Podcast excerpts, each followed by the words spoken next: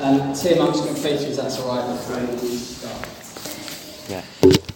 Um, Father, thank you so much for the privilege to gather here tonight. Thank you so much for Tim um, and for all his preparations. I pray for everyone in here now. I pray that you would um, open up our hearts to be alert and awake, to listen and receive your words. Um, I pray that you'd be challenging us and that um, you would really use Tim as an instrument to teach us. Lord, bless him today and may your spirit be present here. Amen. Amen.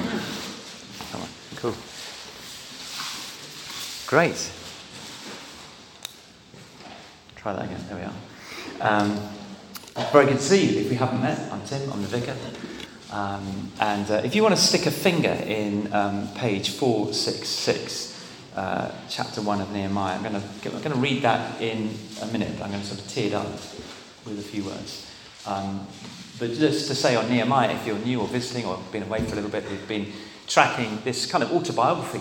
Nehemiah writes it very much in the first person, um, and he was charged by God, really, to, uh, inspired by God, to go back out of uh, exile, back to Jerusalem, where the temple, through the worship, had been restored, through Hezekiah. Uh, uh, Ezra had started to rebuild the temple, but the wall of the city itself was in ruins.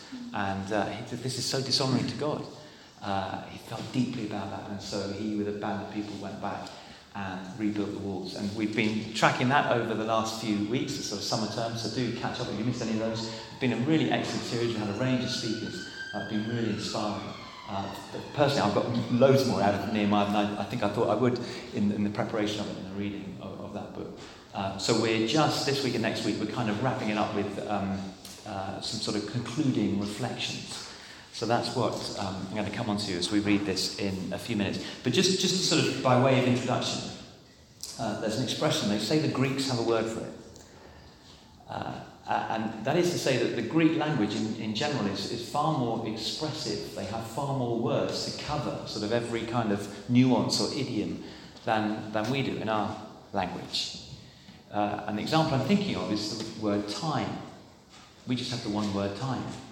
And that, covers a whole range of different sort of slight nuances or, or, or meanings. Uh, and the Greek language has two words for time.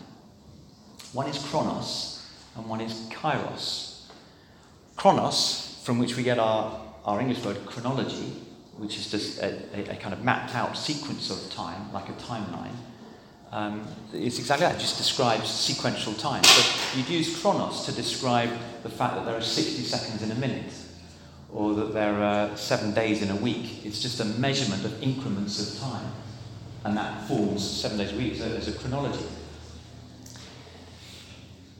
But kairos is used to describe, if you like, a moment within chronos. It's a moment within time, within sequential time in any particular day and something happens, or in a particular week, the, the chronology of the week, but something happens. And that's, that's something, that, that moment or that season is kairos.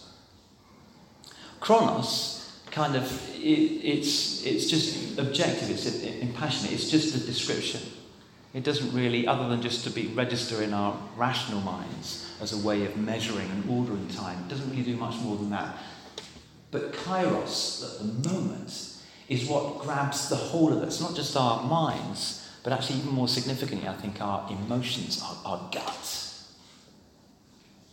So if I said to you um, the 11th of September, you, that's, a, that's an example of sort of chronos, it's just a, a particular date.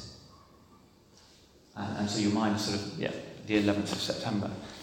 But if I now say 9 11, I've actually I've, I've gone from Chronos to Kairos, the most if you know what I'm referring to when the planes hit the Twin Towers. And 9 11, that's just a date, but that's, it, was a, it was a particular, on that particular date, in that particular moment, something happened that actually transformed much of the way the Western world understood itself in relation to the rest of the world. It, it changed history. That's Kairos. And you, probably in your mind right now, you've got images of smoking tyres and planes and President Bush panicking and, and the whole sort of thing and all the repercussions. You, if I asked you to turn, I'm not going to do it, but if I asked you to turn to your partner now, you, you could spend five or six minutes just talking about 9 11. Kairos. Um, little visual aid. We, um, we tend to think of our lives, um, your plan for your life, we tend to sort of slip into chronos. Tend to think that, you know, here I am, riding along the bike of my life, there's, there's heaven, uh, and just, uh, maybe we're hoping it's sort of we're upward trajectory, but um, we were, actually there's a slight upward trajectory there, yeah, yeah, yeah, yeah, it's all right, little bit minor, but we've noticed it. Uh, chronos.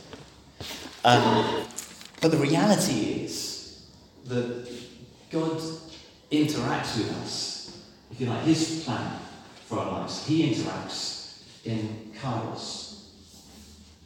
And, and actually, the reality of our lives is that they look much more like the bottom than the top. We don't really live, grow, and know transformation in our lives through Chronos.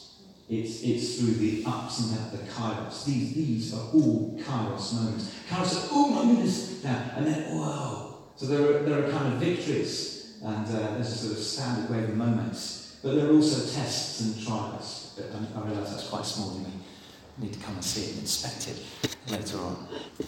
We, we live in the kairos moments, the, the moments that challenge us in particular, actually, the, the times we find quite tough, those moments, seasons that get our emotion, our gut, are when God interacts with us, we become even more aware of Him. And that's where transformation and growth takes place. Now, um, there's a guy called um, Laurie Green who's written a kind of standard textbook called The Pastoral Cycle. And uh, what I'm going to do is, is really just very briefly take us through the pastoral cycle uh, as it's mapped out by Nehemiah. Just in these first four verses, that's all I'm going to read.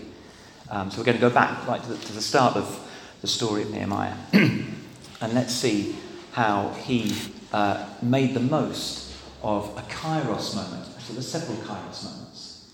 But he made the most of a, a, moment in his life that forever changed his life, his ministry, and actually the history of Israel up until the time of, of Jesus. Actually, just a, a little aside. As, as, a preacher, you often, you often get horses that ride by and you think, shall I jump on that? And, and often I think, no, leave it, leave it, leave it. But this horse, I'm just going to jump on. When Jesus, in, according to Mark, when Jesus said, the time has come, repent and believe the good news, the kingdom of God is near, that word time is kairos. The moment has come for Israel. Whole of Israel, nothing's happened for 400 years. And then Jesus, who, has been around for 30 years, they know who he is. Isn't that Joseph? Isn't the carpenter's son? They know who he is. they've just sort of seen him in, oh, missed it. They've just sort of marked him in Chronos time. And then he says, in the middle of Chronos, after 30 years, the Kairos has come. And, and from then on, the blind saw and the lame were healed. And uh, the kingdom became manifestly present. Kairos. So that's when transformation takes place. Let's listen to uh, this uh, introduction to the story of Nehemiah that forever changed Israel's history up to the time of Jesus when another Kairos moment changed it into a whole new realm. So, chapter 1, verse 1 The words of Nehemiah, son of Hakaliah, in the month of Kislev, in the 20th year, while I was in the citadel of Susa, Hanani, one of my brothers, came from Judah with some other men, and I questioned them about the Jewish remnant that had survived the exile and also about Jerusalem. They said to me, Those who survived the exile and are back in the province are in great trouble and disgrace. The wall of Jerusalem is broken down and its gates have been burned with fire. When I heard these things, I sat down and wept. For some days I mourned and fasted and prayed before the God of heaven. And I'll pause it there. He goes into that prayer, which we, we looked at at the start of this series. It's a prayer of confession and then it's a prayer of sort of passionate supplication. Just verse 11, just to remind ourselves Lord, let your ear be attentive to the prayer of this your servant, and to the prayer of your servants who delight in revering your name. Give your servant success today by granting him favour in the presence of this man, i.e., the king. I was cupbearer to the king.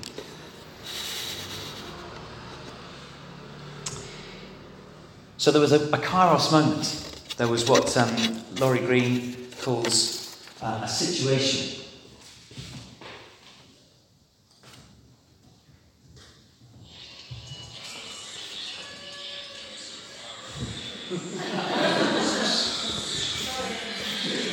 no, it's another Kairos moment. we can all sit and go, that could have been me.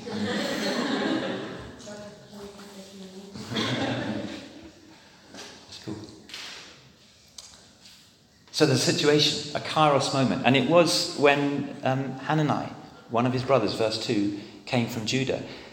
Because the context, just to remind us, is Hezekiah is in, in exile. So he's in a foreign country, he's eating foreign food, foreign language, foreign idioms, foreign customs, foreign tastes and smells. Everything is foreign. I, I imagine there were times when, when Nehemiah felt intensely homesick, just out of sorts, um, having to work hard to feel in and at home. And in that context, one of his brothers comes from Judah. Someone who he knows really well comes from a place he's really familiar with. Ah. I was at a conference the other day, and it was a whole load of people. It was, a, it was a Christian leaders conference. So there were lots of Christians and lots of leaders. I'm a Christian and a leader, so I had a lot in common with the people there. I hardly knew any of them. So I was kind of making small talk and polite sort of conversation with all of them. It was all very nice. But I kind of, you know, you know when you're endlessly making small talk, it's quite Then I bumped into someone who I'd known for 20 years. Ah, changed the conference. As there's one person, oh, hey, hey, how you doing? And you completely changed. Kairos moment in that context. Same here. There's a Kairos moment as Hanani comes. And, and Nehemiah is, is alert to this moment. In the chronos, in the just the day, the day, the day, the day, boom. Now here's Hanani, come from Judah. And so in this Kairos moment, this is the next thing on the, on the pastoral side, according to, to Laurie Green. Exploration. When, when a, a, moment arrives that you recognize, uh, you, you, can, something happens, you explore. What, what's going on here? So uh, we see in verse 2 uh, Hanani, brothers, one of brothers, came from Judah with some of the other men, and I questioned them about the Jewish remnant that had survived the exile, and also about Jerusalem itself. I want to know about the people, and I want to know about the place. Tell me. Exploration. Here's an opportunity. I haven't heard anything. Distant. I'm far away. How are the guys doing? Who's there? How are they doing? Who's still with a heart for the Lord? Who still hangs on the words of the prophets? Who's still longing, looking? And who's, who's not? Who's withdrawn, disappeared, not around so much? And how's the place? How's Jerusalem? How's it looking? And of course, he, he hears this devastating news. They said to me, Those who survived the exile are back in the province, but they're in great trouble and disgrace. It's, it's not going well. And the wall of Jerusalem is broken down, and its gates have been burned with fire.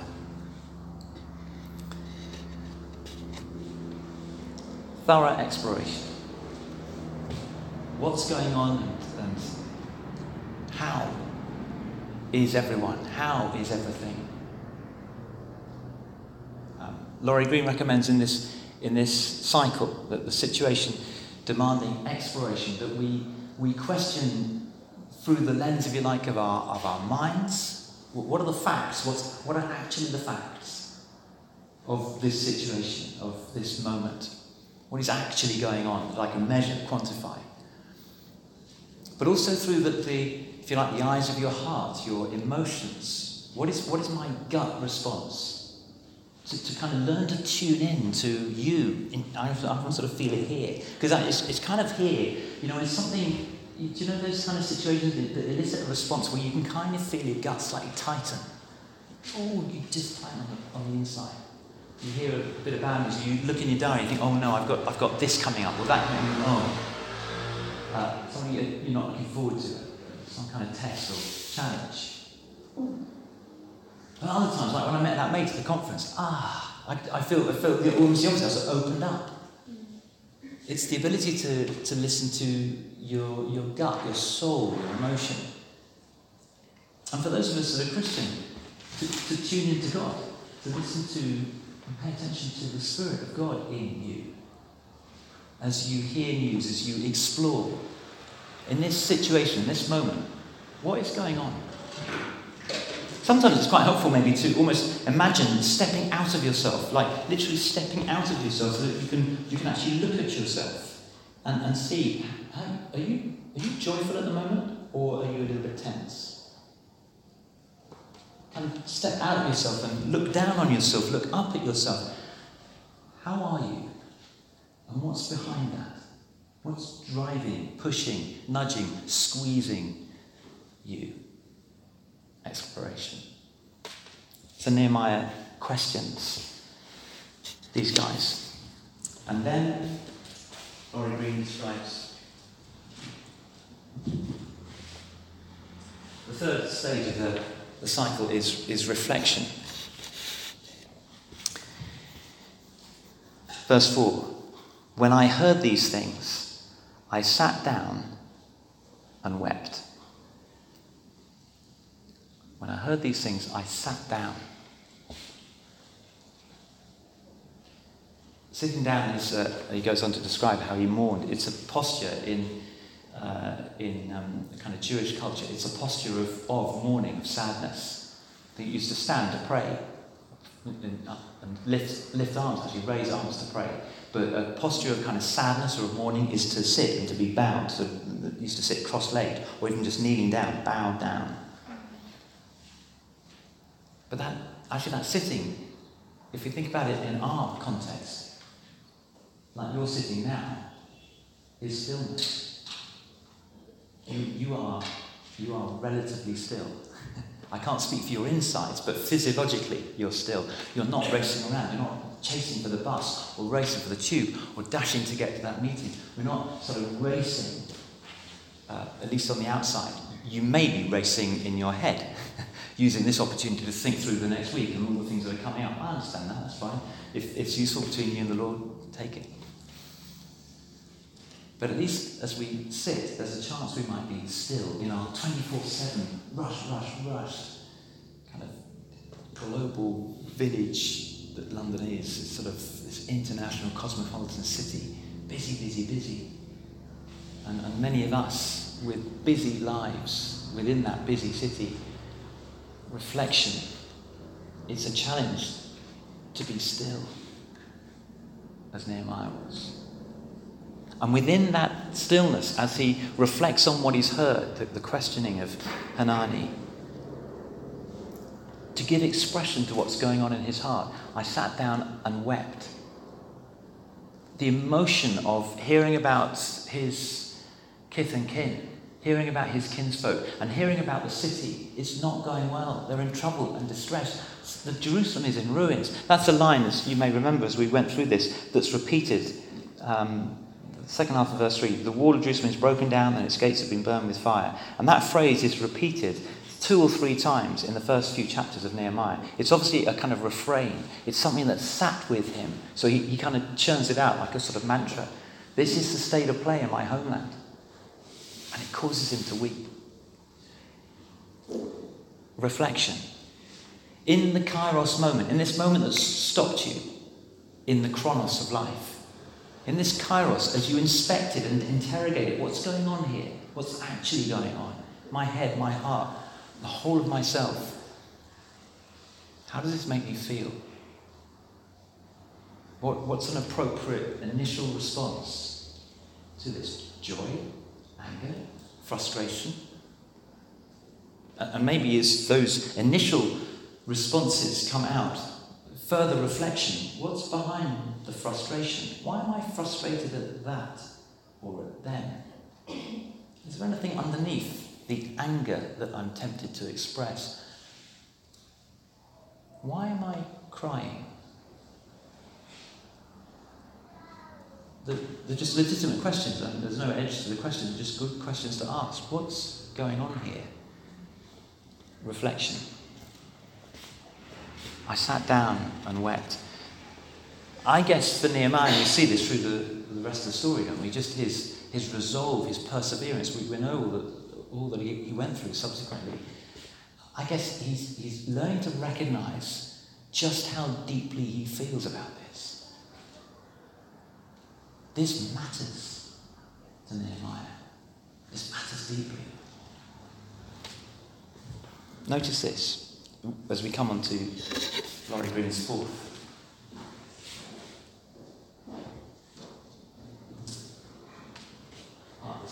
the response that kind of begun to, get into this. The situation, the kairos moment that elicits exploration, a reflection, and then towards a response. Do you notice the response? Verse 4 I heard these things, I sat down, I wept. There's, if you like, an initial response. And then look at this for some days. For some days I mourned, I fasted, and prayed. He, he took time just with himself in his initial response. We, we know the end of the story. We, we know he goes to Jerusalem, he, he organizes it all, he builds the wall in record time. Uh, and in that time, he fends off opposition. In that time, he has to deal with injustice and sort of insurrection from within the ranks. He's got all sorts of things to deal with. He's unbelievably organized in the way. We didn't go through chapter 3 because it's a little bit prosaic, but just, it's sort of just a list by list by list of the tribes and the responsibilities that each of them had in the rebuilding. This tribe to that wall, this tribe to that gate. This incredibly organized. Unbelievable. All this stuff. I mean, that didn't just happen. That's a considered response. But before all of that, before he's even got to Jerusalem, before he's even gone to the king, for some days, he sits, he weeps, he mourns, he fasts, he prays. In other words, because of this thorough exploration and, and deep reflection, it's, it's, a, it's a full on, wholehearted, we might say, response. It's, it's the whole of himself. In, in, the mourning, it's a recognition that he's lost something. It's grieving. There's, there's something so important. It's a part of me that I, I'm in danger of losing here. And, and so he allows himself to, to grieve that. I wonder actually in, in our charge along the Chronos, as we, as we pedal like mad, obviously, somebody said, you remember it, on the bike, as we pedal like mad along that line, I wonder if we, we just don't allow ourselves enough time in the kairos moments to, to grieve those things, those people, those moments that we move on from and in effect we, we lose. I'm not talking about catastrophic loss of the death of someone close to us, although obviously that's, that's crucial to, to allow proper and healthy grief. But I'm just thinking in the moving on of a stage. Maybe you leave a set of housemates and move on to form new partnerships in a new house. It may be that you move on from a piece of work or from uh, working with a particular colleague. It may be that uh, uh, family members move on in some way. Obvious example for us is recently our son graduated, no more school. He's, going, he's whipping his mortarboard in the air going, yay! And, and we're going, yay! And there's a part of us, if we're honest and if we're healthy, because that's the end of an era. I got out his, first football boot. I ever got him the other day. It was about that big. Yeah, I kind of I could feel myself. Oh, sorry, just this little moment. Right, just in the busyness of life, everything else going on for me to speak to myself here, just enough time to, to, to, as it were, appropriately mourn those things so that I can be integral in the moment, really in, the, in these kairos moments. What's going on here? So Luke graduates into the big bad world. What's going on in me? Time for us, like Nehemiah, to, to mourn, to fast. Fasting is when we, we temporarily give up something that is good and maybe even important. It's important to eat food, drink.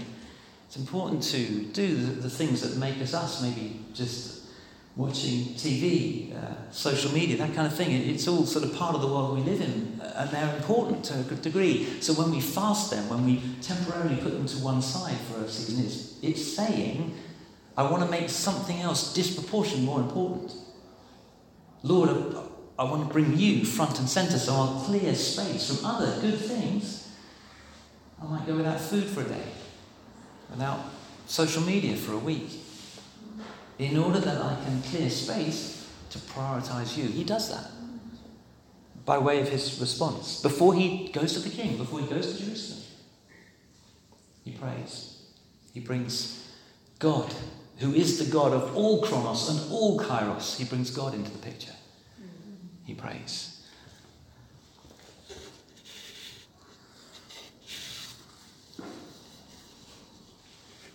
I want to suggest that, that this thorough trip round what Laurie Green describes as the pastoral cycle enables Nehemiah to, to address the situation, when he comes to the situation of Jerusalem, in a, in a transformed and transforming way.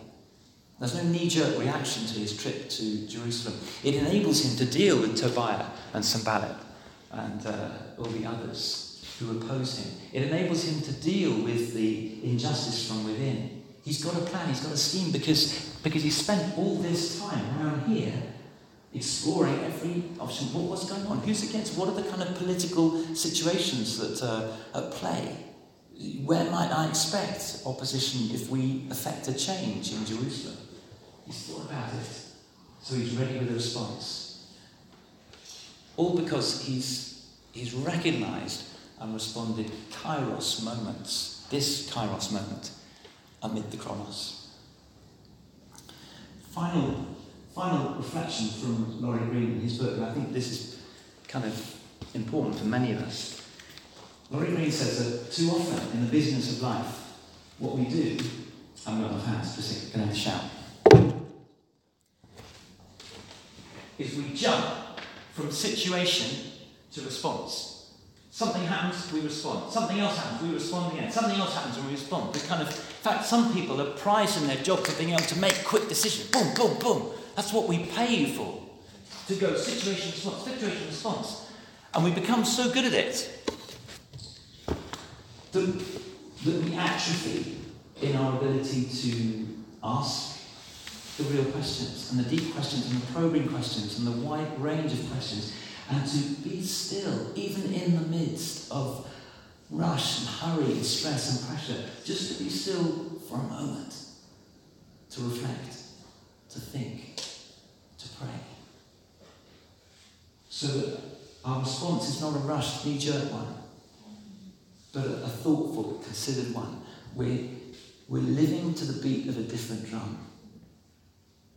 It, it, it's tempting just to score political points. I, I, I, don't mean to, I wonder though, I wonder whether if we'd spent just a little bit more time post referendum thinking about and reflecting on that result, I wonder whether we would have saved ourselves some of the muddle and confusion that we find ourselves in as a, as a nation. Incredibly difficult. But because it was because of the complexity that emerged, not least from apparently I'm told the very next day the most Googled question after the referendum was, What is the EU?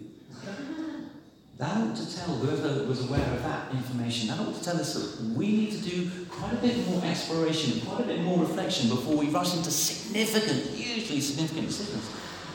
I'm not trying to make a political point, I'm just trying to make a point that God's people are called at national level to walk to the beat of a different drum, not driven by four year terms or whatever it might be in all the different departments. I'm, i remember I used to be a teacher, just throw my eyes up at what the next Secretary of State for Education was going to sort of dump our way as a teacher when we were only just finished digesting the last diktat from on high, as it felt.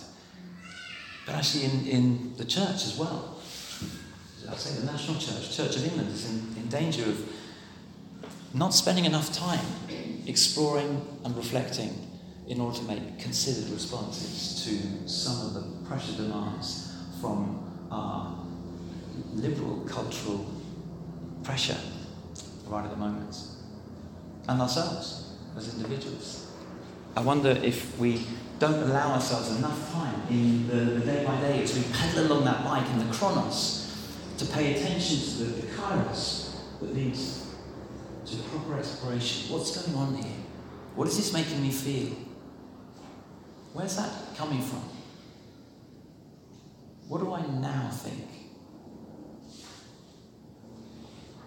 And what is, on reflection, an appropriate response that enables me to both transform and be transformed within that situation as God works in me? I think we see it in Nehemiah. I think we see it in a number of biblical characters throughout Scripture. And we've seen it in Nehemiah. Uh, it kind of catalysed there in the first four verses of chapter 1. And we see it detonated through the whole of the story. So, so what about us? In the way in which God, as he called Nehemiah back there, back then, is calling us to live and work to his praise and glory here and now Do we recognize kairos moments and work our way through a cycle like Laurie Green recommends in order that we can live even more effective lives to God's glory?